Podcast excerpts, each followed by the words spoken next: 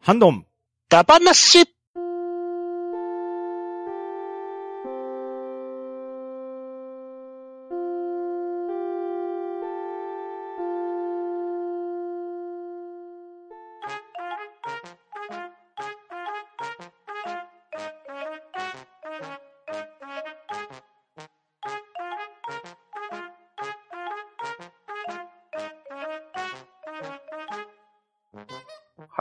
始まりました。ハンドンダ話。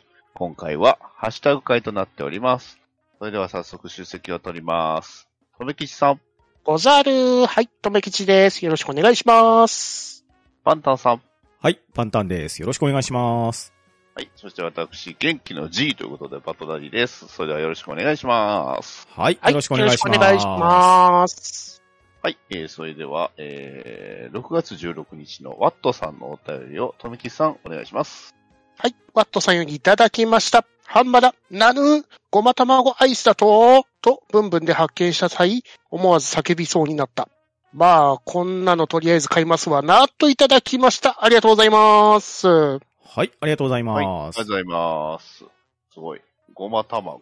うん、え食べたいうんー、まあ、食べたい。そうです。これね、見かけた時に、それこはそい近所のブンブンに行ったんですけど、売ってなかったんですよね。見たことないですね。えー僕もあんまり見たことはないかな。これうん地域限定なのかなでも、うん東京卵って書いてあるけど、ワットさん別に東京じゃないですね。うん。うん謎、謎の深まる一品。ですね。うんね。こんなまんあ発売されてたんですね。見かけたら確実に買いますね。うんああ、書いてありますね。販売地域、東京、神奈川、近畿、山口、福岡、佐賀、長崎、大分って書いてあるんですあね。あ、じゃあ岡山外れてるな。愛知も全然空振ってますね。僕はただ単に見てないだけで しょ。なるほど。まあ、そもそもアイスをね、手に取れない体ではあるんです けどよくよく考えたらそうです。はい多分それが原因やと思います。はうい。ん まあ皆さんもね、あの、聞いてる方も見つけたら、ぜひね、確保ってしとった方がいいと思います確保 おどっかの番組の宣伝みたいになるな。聞いたフレーズですけど。はいあんまうち、全然関わってないのにね。はい。というわけで、ワットさん、ありがとうございました。はい、 はありがとうごーざいました。ありがとうございました。はい。続きまして、ミッキーさんのお便りを、パンタンさん、お願いします。はい、ミッキーさんよりいただきました。うん、同感。せっかくのイケボが小さくて聞こえづらいのといただいております。ありがとうございます。はい、ありがとうございありまがす。とうございます。うん、これは、あの、例のあれですね、でっかいのもみたいの三世さんの、えーパンタンさんの声だけ小さいっていう、うんそれについての、うんえー引用リツイートということです。そうですね。ミッキーさんも同じような感想を持っていただきたということで報告ですね。いや、まあでも、あの、パンタンさん、いつも編集お疲れ様ですよ。いやいやいやありいや。がとうございます。いや、でもあの編集のざまでね、僕の声がちっちゃいっていうことですからね。 いやいいややいいや、やいやいやいやいや。大丈夫ですよ。あのただ喋り倒してる私には何も言うことはないでございますよ。いえいあえ。のどどっかにあのくしゃみそのままね、配信載せたりとかするやつもいるわけですから。とかね、あの鼻ズズっていう音とかもね、しっかり拾ってる番組があるわけですから。ということでまあ、一応ね、原因としてはね、あの時は僕のマイクのインプットが50%だったっていうところが判明してますので、はいはいまあ、それ以降はね、収録の前にマイクの接続と入力感度を確認するようにしましたので、あーなんとか大丈夫かなと思うんですけど、まあそれでもね、小さい大きいあるかもしれないんで、まあこれ以降もね、注意して聞いていただければと思いますし、あの、僕決してイケボじゃないですからね、ここは言っとかないといけないんで。ええいやいやいやいや。いやいやいやいいやいやいやいいやや、声が重なったな。や、完全に今、こ重なりましたね。いやいや、まあこれでもね、まあ編集してたらね、自分の波形はわかるようになるんですよ。ああ、でもわかるかも、それは。確かに。うん。でね、やっぱね、とめきちさんとかダリーさんの方がね、くっきり波形が出るんですよ。 大体あの波形が出てるの、ふんふんふんじゃないところじゃないで すか。はいはいはいはい。いやいや、まあ、褒めていただけるのはありがたいですけどね。やっぱりあの、うんダリーさんとか、とめきさんの存在感は抜群ですので、ありがとうございます。えありがとうございます。ありがとうございますゲラで頑張っていきます。もうあ の、ひななんで頑張っていきたいと思います。えまあ、半端なね、皆さんが主役みたいなもんですからね。 そうですね。はい、全員主役ということは、間違いない。うん。間違いない。はい。はい、というわけで、ご指摘、ミッキーさん、ありがとうございました。はい、ありがとうございました。。はいありがとうございましたた。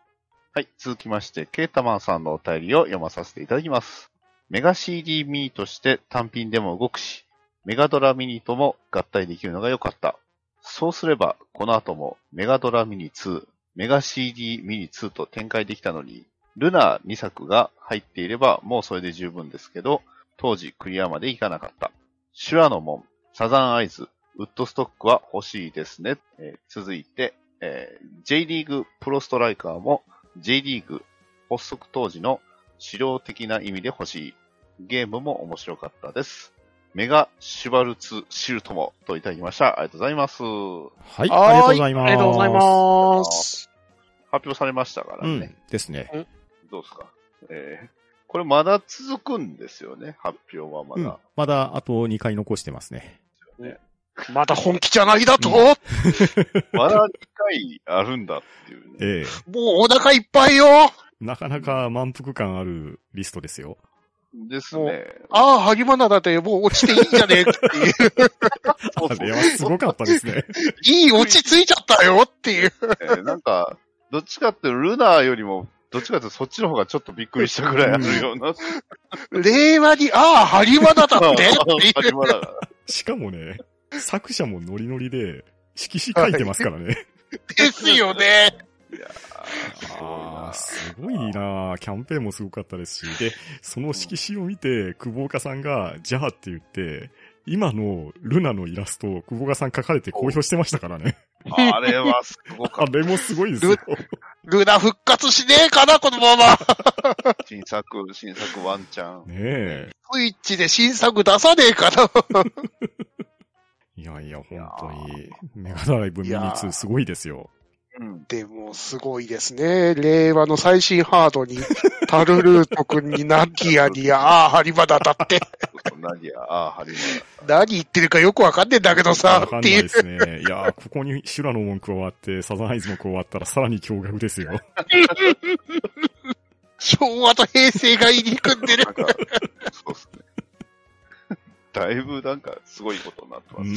すごいなまあでもね、えーこれ発表スケジュール的にはまだね、うん。あの、残り残ってるのと、まあ次がね、えーっと、8月の11日、あの、光と闇の行方と、うん。ね誓いの場所っていうことでね、え。さあ一体どういう内容なんでしょうかね。竜竜が如くのメガドライブ版でも入るんじゃないですか。確か に。メガドライブで動かしましたっていう。完全新作やないですか、それ。あれですね対抗するんやったらあれですよ、プレイステーションで出すんやったら、あの、プレイステーション版ブラッドボーン出さないと。しかし、メガドライブ版竜が如くか。あの、殴るとあの、半身ずれるんですかね。 なんか日光写真やってないとダメなんですかねなんか出てくるやつが。なるほど。あっちもパチンコ打てましたからね、確うか。ん確かに。いや、竜が如くでもいいけど、シェンムゼロとかいうのもありちゃいます ?2 個戻ってる。2個戻ってますけど。どんどこどんどこどんどこどんみたいな感じで敵が出てくるわけですね。あたあたあたい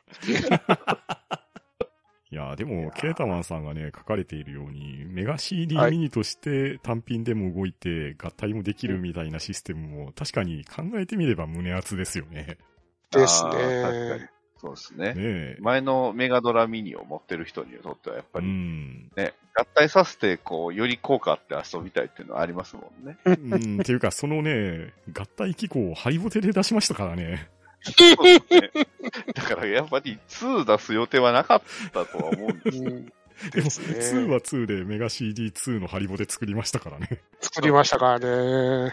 けどね。これまた次に出るんちゃいます ?3 が。メガドライブミニ3。うんとね、確かブラジルの方で出てたからさ、メガドライブ3って。 ギターになってるやつが確か。うん、あとね、もう正直ね、第2回の発表があった時の特報で、もうすっかり僕忘れてましたけど、はいな。ワンダーメガっていう単語を久しぶりに聞きましてです ね。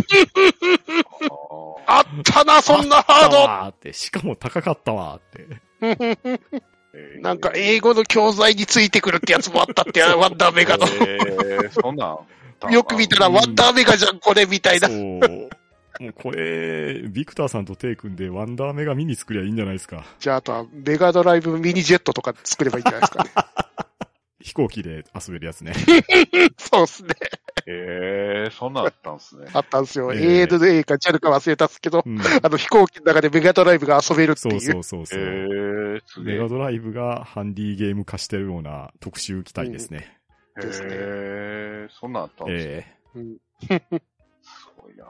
いいややーメガドライブは未来に生きてましたね。ー、出ましたね。ほんといろいろなことしてたんですね。ただ、現代には馴染めなかった。まあその当時にはちょっと合わなかった。えうん。まあまあまあ、今やっと時代が追いついたということで。ですね。うん確かに。うん。だってね、メガドライブのこのミニシリーズがこんな大反響になるなんてねっていう。うん、すごい世界線ですいね。やー、ねすごいですしね。完全にミニシリーズで派遣取ってるじゃないですか。ですよね。ね。うん。でね、プレステいまいち。。で、結局続きが出たゲームってないですもんね。うんそれこそ、ファミコンはあの、ファミコンのジャンプのやつは出ましたうんけ出ど、まフしたでね。すァミコンミニ2はないし、うんないですね。スーパーファミコンミニも2はないし、うん。もちろんプレイステーションクラシックスも2はないし、うん。そう、あれだけミニじゃないんですよね。 クラうんクラシックあの、ちょっとミニを使わ、あえて使ってないっていうのはね、そうですね。機体のバリエーション的に言ったら PC エンジンなんか山ほど出せるんですけどね。 あー割とね、海外のやつとかね、バリエーション豊かで出してはいるんですけどね、あれは。 GT でもいいし、シャトルでもいいし。確か海外のやつだと、あの、コアグラあーとか変わってたんですよね、スーパーコアグラフィックスとか。うん。コアグラフィックスのやつで出てましたね。ですよね。えあれこそハリボテ欲しいです ね。いやー、任天堂も次は、任天堂64ミニを出すしかないです。もううん収録タイトルがちょっと厳しいですけどね。じゃあ、ピピンアットマークミニで。あー、ピピンアットマーク ミニ。それ何入れるか揉めますよ、それそもそもソフト何出てたっけっていう。 なんかモビルスーツキャドみたいな感じで書けるようなやつがあったようなぐらいしか記憶がないな。あとドラゴンボールですドかね。ドラゴンボールですよね。ああ、バンダイじゃねえか。あバンダイから出たんですバンダイだけどさ。アップルさん、いかがです かミニア。けど、この流行に乗っとって。あの時の負債がなんとかできるかもしれませんよ。まあ、バンダイならでもある、あれがあるじゃないですか。おワンダースワンが。ああ、確かにね。別に見に行けなくてもちっちゃいんですけどね。 最初から小さいうね。ん。マクロとかになっちゃえばいいんじゃないかな。いやあえて大きくするとかどうでしょうワンダースワンビッグって言って。倍、液晶倍ほどにして。 でけくねっていう。多分ね、スイッチと同じぐらいになる。スイッチのパチモンみたいな。中華製かなみたいな。まあでも確かにね、縦持ち横持ちできましたからうね。んできますからいや軍兵ね。軍兵面白いですよ。文平最高ですからね。 ロマンシングサガーも面白かったですよう。んまあ、スーパーミリあったけど。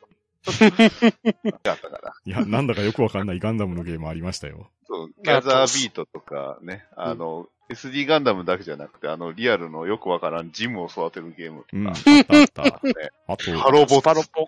モノアイガンダムとかもあったんじゃなかったかな。あったなあれはね、でもあの、後に、なんかの時に、えっ、と、出たんですよ。あの、DLC、DLC みたいうなのでね。ん。えジェネが出た時に確か出たんで、あれは遊べるんですけど、コンパクト3は遊べないはず。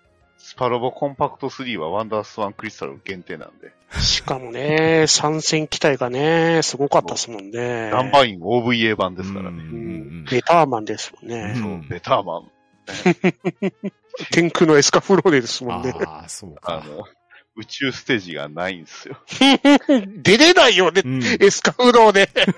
そうね。確かに。完全生見たもんね。鎧。鎧ですもんね、生身。ガイガイメールだもんね。そうそうそいやー、すごいな。めっちゃ盛り上がりますでね。すやっね。ぱり。うんね。というわけで、ね、ワンダースワンビッグを期待して、 うん。うん。バンダイさん、ガンプラを売れたお金でね。ガンプラを売ったお金で、ワンダースワンビッグを。 絶対嫌やろな。 はい。というわけで、ケータマンさん、ありがとうございました。はい、ありがとうございました。はありがとうございまし。た。はい。えー、続きまして、えー、アスラーダさんのお便りを、とめきさん、お願いします。アスラーダさんよりいただきました。ハンバナ、タイムリープ会拝聴リープものなら、タイムレンジャーケースファイル35、明日が来ないはおすすめです。タイムファイヤー滝沢直人の挫折と復活、タイムレッドの浅見竜也との関係の変化をよく30分にまとめたとうならせる傑作です。一緒に叫びましょう。タイムファイヤーといただきました。ありがとうございます。はい、ありがとうございます。はい、ありがとうございます。あータイムレンジャーか、懐かしいな。懐かしいですね。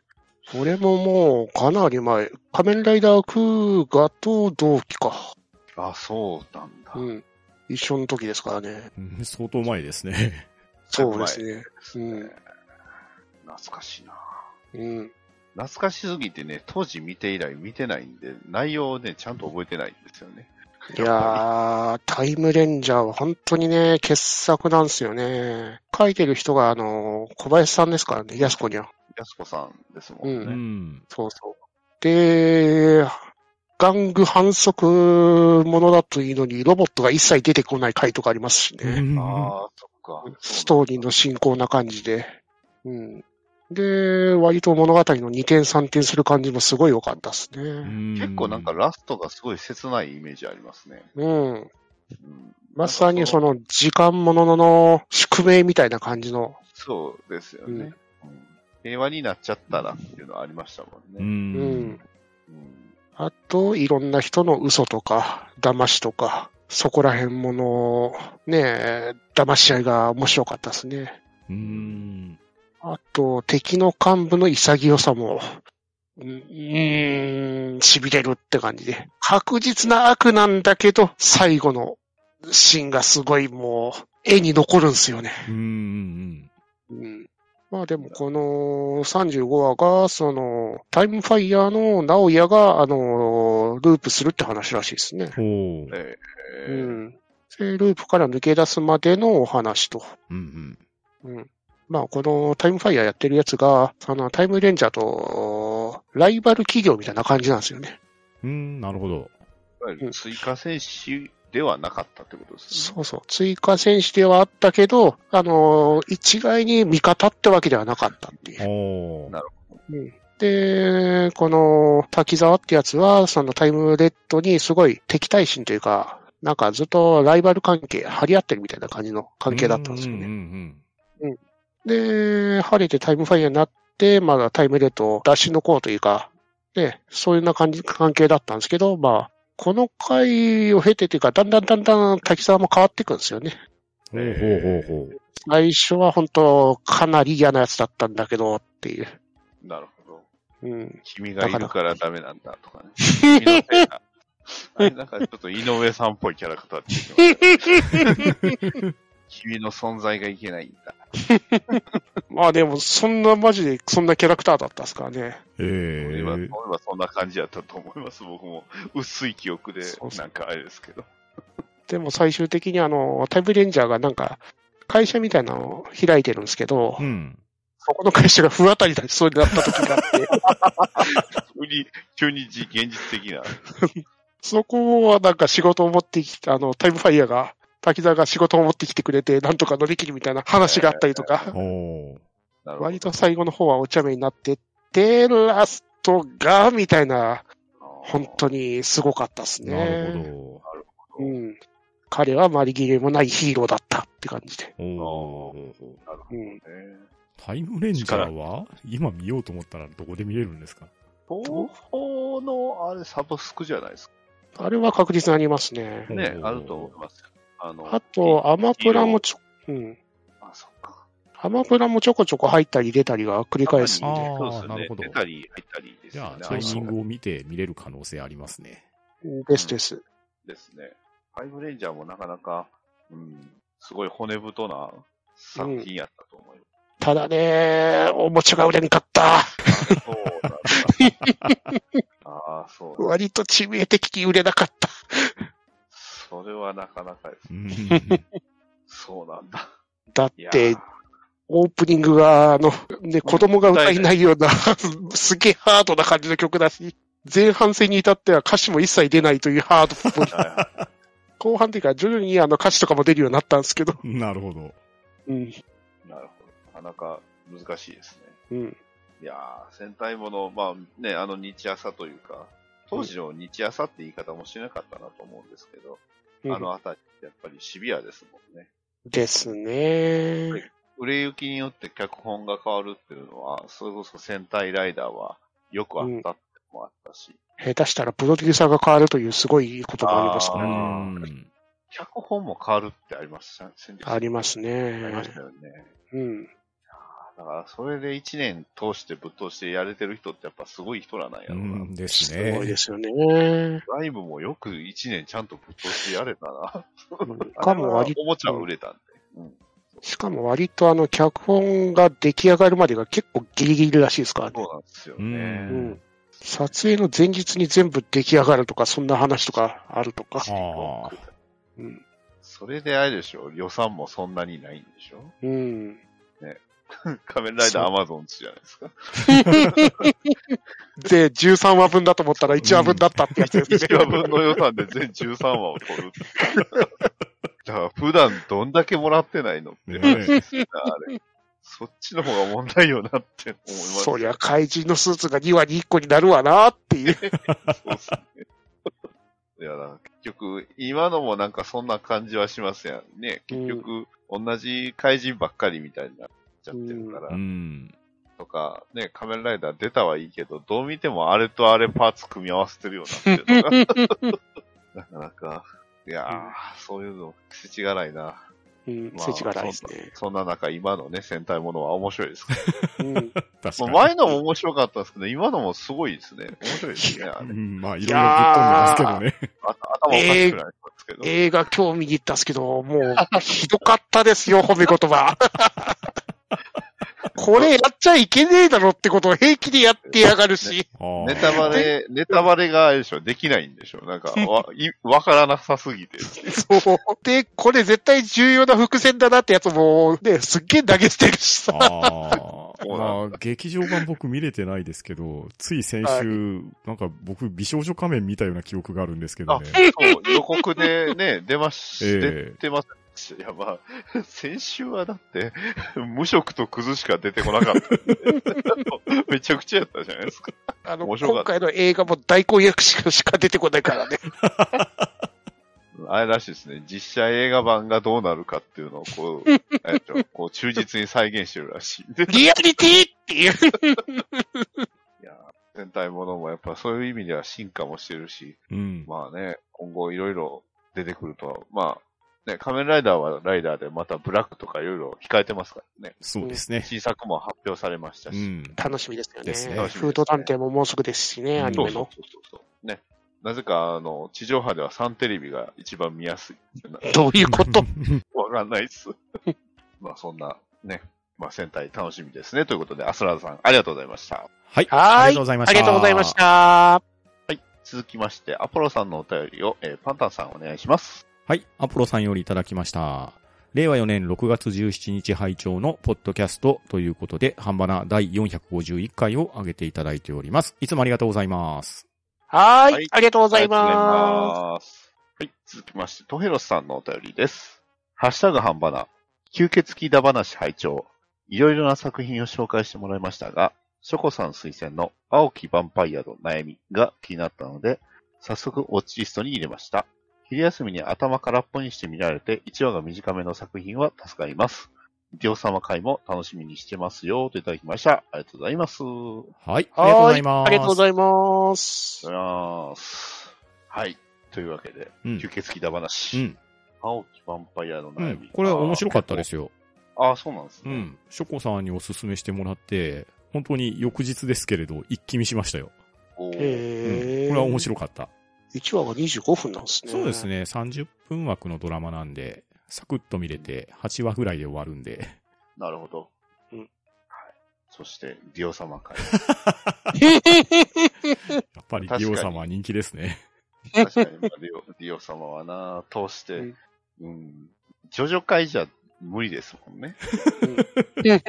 は 話しきれないというか、うん語りきれない。うんやっぱり、じゃあディオ様。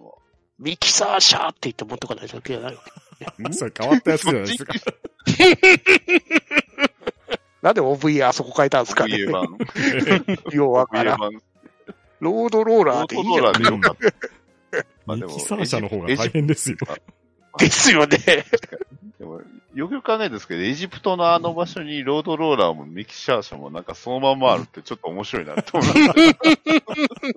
よくよく考えたら、あそこいエジプトなんうで、ん。めっちゃ日本のなんか道路みたいな感じだけど、近未来というかね。いやーでもディオ界いろいろ喋れるな、うん第一部のディオ様。うん。ね酒飲まずにはいられない。そのセリフ回し を。ねえいやー確かに、いいヴァンパイア会ができたと思うし、うんマディオ様会確かにやりたいですね。そうですね。 はい。えー、というわけで、トヘロスさん、ありがとうございました。はい。 ありがとうごはざーいいました。ありがとうございました。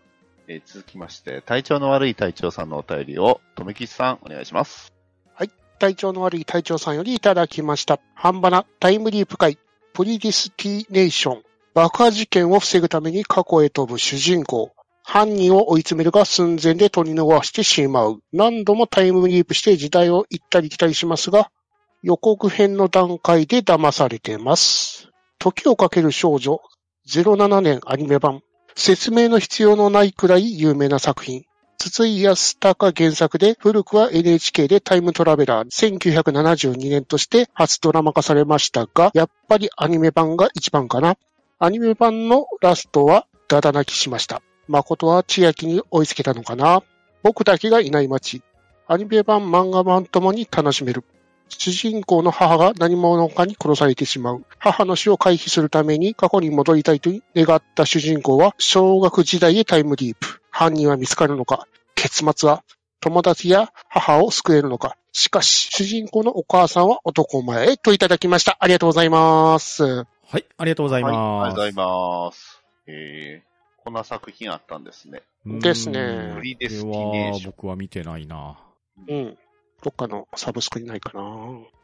かでも2015年の作品なんですね。うんですね。だから、ちょっと探せばありそうな予感はしてるんです。うん、うん。ネットフリでプリってやると、やっぱりプリキュアが出てきます、ね。お、ユーネクストにはあった。本当に。おー。えー得意にはないですね。イーサン・ホークが出てるんですね。ああ。えー、そうなんうん。ああ、アマプラには字幕版ありますね。ほうほう。本当だ。字幕版だけっぽいですうね。ん。ユーネクストも字幕版のみですね。うん。もうこれ予告の時点で騙されてますっていうことは、これ見ずに見た方が良さそうですね。そういうことでしょうね。うん見てから予告見たうん方がいいのかな。うん。まあでも1時間半で普通の映画サイズですね。ううんんうん。うん。はい。えーはい。で、えー時をかける少女。ああ、はいこれはまあ、名作ですね。まあまあ、ネタうく、うん。確かに。で昔のあの、時をかける少女をうまうんく下敷きにしてる感じがあって面白かったですよね。そうですね。うん。 97年版はアマプラで見れるんです。で、えードラマが結構その時をかける少女ってやってたイメージがありますよね。うんああ、今な見るてほるとど。うんうんうんう。うんそうですね。いろんな配役で実写化されましたからね。うん。南野陽子さんとか、自分たちの時代は完全に内田有紀さんだったんそうねでしたね。うんえ映画で安倍夏美さんもやってたんですね。全ー然知らない。えあっーたあった。うーん。本当ですね。えー、といろんな時代にやってるんですね。うん、うんまあ、多分ね、体調の悪い隊長さんの時代的には原田智代さんだと思うんですけど、うんまあ、タイムリープっていう言葉自体がそんななかった時からこういうリープの概念を打ち立てたみたいな感じがあったっすよね。まあ、ウィキペディア情報ですけど、時をかける少女で出てきたのがタイムリープ初めてみたいですよ。ああ、やっぱりですか。へーへえまあでもそれを考えたらね、筒井康隆さんってなかなかすごいですよね。すごい人ですよね。なるほど。えー、僕だけがいない街。これはね、面白いんですけどね、体調の悪い隊長さんが、アニメ版、漫画版とも楽しめるって書かれてるとこがミソですね。ほう。お劇場版入れてないじゃないですか。あったな、そういえば。劇場版はね、、なかなかな出来でしたよ、あれは。あと、いろんなもの。のが足りてない感じのあるあの映画でしいろんなものた。が足りてないし、いろんなところが変わってるっていう。なんでだよですよねそうそうそうそう。なんでそれ付け足しちゃったのかなってそいうう。そうそう。ですよねう。ん。いや、アニメ版も漫画版もどっちも本当面白いですよ。うん。アニメ版はなんか確かに見たような記憶はあります。うん。 うん。見たら必ずしたっけって言いたくなりますけどね。あー実写版はそういえば見たこと実写版はね、あれだけ見れば、もしかしたら普通に楽しめるのかもしれないですけど、アニメ漫画楽しんだ上で実写版は相当きついですよ。ああ、なるほど。 なるほど。これでも、あれ僕だけがいない街、これ実写ドラマ版もあるんですかへへーえ、それ知らないな。いつやっこれてました初めて2017年って書いてますね。へーしかも12話なんで、しっかり。ええー、ネットフリックスなんだ。へー、ーフリー、しかもこれネトフリオリジナルかなこれ。ネトフリ制作のとこに入ってますね。へー ネットフリか。たまにすごいことすっかりな。そうなんですよね。ネトフリまあ今はなんかバイオハザードがなんかすごい話題になってバイオハザードは最近呪いにかかってんのかな、実写化の。どうしたんですか ね。どうしたんでしょうね。ウェルカムトゥーもなんか散々だったってあ話ーなしんかか聞かない。噂は聞きますけど、ひどいみたいですね。そうなんだ。ね、なんか、あんまり、 なんなんか、なんかこう、難しいですね。うんバイオハザード難しいですね。やっぱり、あの、最初のプレステ版のオープニングのあれでやるしかないんじゃないですか。また大阪の川辺でやんなきゃいけないそのうそうそうそうそう。大阪の川辺で。カプコン本社の近くの。 そうそうそうそう。夢を諦めないっていうか、へタイトルそんなんじゃなかったっ けあれなんかそんな感じのタイトルでしたよね。夢は終わらないは、あの、テイルズ終でわす。らないか。夢で終わらせないでしたね。ごめんなさい。なんかあの頃そういう曲が多かった気がするか らさ。なんでなんだろうな。なんであんな爽やかな 曲なのか。バイオなのに。いやー、そうね、確かに。うーん、そっか。やっぱり、まあ漫画、まあ原作っていうか、まあ、ま、漫画版をね、やっぱり読むのがうん。いいのかな。まあうんアニメ版もよ見や見やすいです。見やすいですよ。うん。そうですね。まあその辺で。自社版で120分でサクッと見るのはあんまりお勧めしないという、ね、感じなんです ね。その、その、うん僕だけがいない街を楽しむんであれば、まあまあ、アニメ版とか漫画版の方が、そうですね。いやよりー本当に僕だけがいない街でしたからね。何かいないよな、やっぱりってうんいう。なんでだよあ。なんでしたよ。本当になんでだよ、ですよ。藤原竜也さんがやたらと出てくる時代でしたね。藤原達也さんはね、役者としては上手いんだけど、全部一緒になんだよね、大体。 そうね。確かに。キンキンに冷えて上がるになるんだよな。うんなるほど。はい。というわけで、体調の悪い隊長さん、ありがとうございました。はい。ーいありがとうございました。ありがとうございまし。た。えー、続きまして、コロ館長のお便りをパンタンさん、お願いします。はい、コロさんよりいただきました。1ヶ月前は冒険や敵とのバトルといった要素が苦手だった次女、スーちゃん。ファンタジーライフリンクを体験して以降、戦闘中心のローグライト系、ジューシーレルムを一人で遊べるほどに成長しました。アートデザインがポップで可愛いので好きみたい。可愛いは正義。難易度ノーマルとはいえ、ステージボスをソロで危なげなく倒すほどに成長したジオ、スーちゃんの勇姿をご覧ください。と、いただきました。ありがとうございます。はーいはいありがとうございありがとうまごす。ざいます。うん。えー、これスイッチですね。うん。です。うん。すごいな。うん。えー、これちょっと知らなかったですね。いわゆるガンジョン系みたいな感じのゲームなんですかね。ローグライスク、ランダムに生成されるフィールド、宝箱、モンスター。うんうんで、ローカル協力プレイもできる。うん。で、野営地を拡張するっていうのがあるみたいですね。へへえ。ー。が失敗したら最初からって書いてますね。ああ、なるほたど。だでも、ストーリー見た感じは結構シビアな感じですよ。うん。着肉強食。あ軍隊、君が率いる先遣隊は一進一退の持久戦を始めたって書いてますし、なんか、 なかなか、うん、すごい。あ、でも2019年に配信なんで、うん。そんなに最近でもないですうん。うん。ね。でも、これ、グラフィックはすごくポップで可愛い感じですね。ですねね。うん。で、動画を上げてくれてますけれど、スーちゃん見事に倒してますよ。おー、すごい。うん。腕前が上がってますうんね。確実に上がってますね。。本当ですね。いやー、すごいな。いやー、この手のゲームやってると、本当疲れるようになってきたっすからね。 あのー、多分この感じの似てるゲームでガンジョンってあるんですけど、ありますね。ねえ、下まで下がっていくのに40分以上はかかるんで すけど、に20分ぐらいでもう集中力が切れてくるんで すよね。疲れたっていう。でも、この部屋の下のスペースいいですね。うんあのうん、スーパーファミコンが。そう、これは Wii ですね。Wii とスーパーファミコンとプレイステーション4が。いつでも遊べる。うん。いやースーパーファミコンいつでも遊べるっていいですね。いいですね。そっか。でもこういうので戦闘系が得意になってくると、またどんどんね、ういん。ろんな、ね、えーゲームを遊べたら、より広がるんじゃないですかね。うん。そうですよね。うん。それでブラッドボーンですか。 そうっすああの、大義文ミファーザーかな。エルデンリングかな。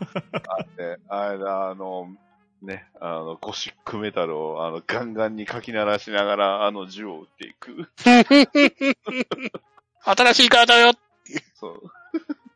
エルデンリングで、ね、そう。ミケラの刃、マレニアを倒していくんでしょう。もう二度と会いたくない。あでもいいな、こうやってどんどん。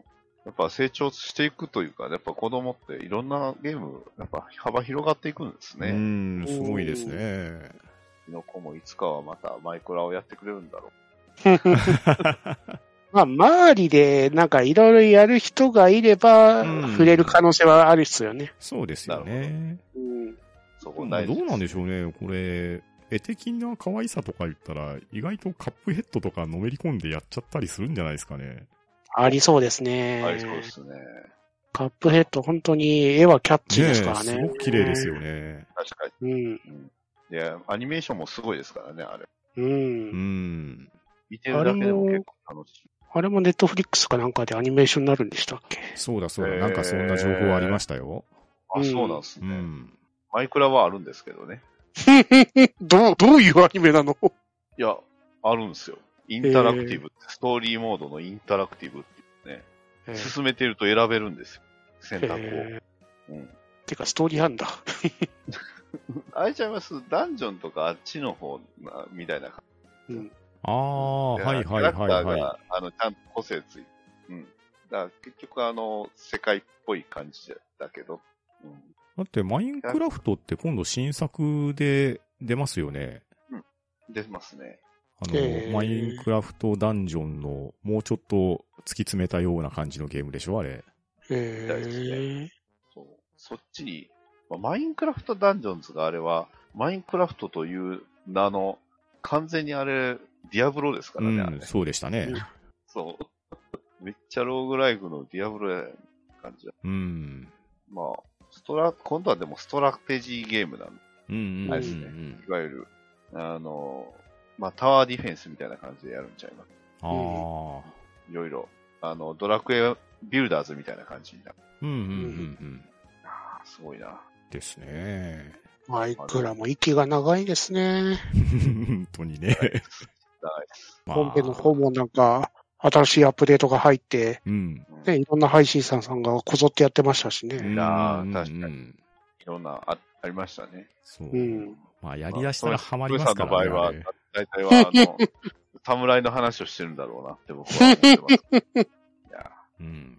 まあまあ、今後ね、やっぱそういう配信者さんたちが、遊びやすいゲームっていうのもまた出てくるかもしれないし。あうあ、ん確まあ、かいに。ろんなね、うん、一人だけで遊ぶだけじゃない。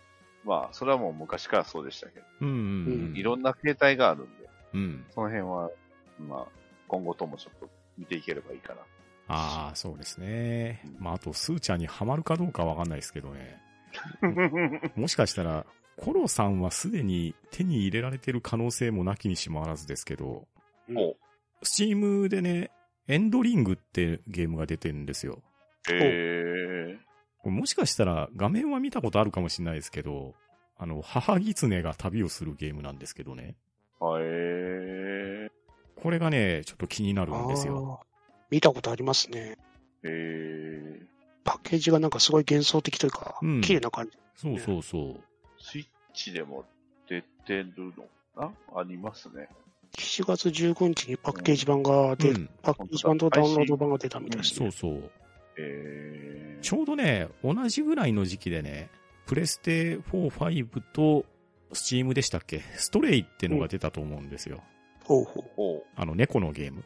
はいーはいはいはいはいはい。今話題の。今話題の。今話題です。うんええとね、あれも気になったんですけど、このエンドリングっていう狐のゲームもね、非常に気になるタイトルなんでね。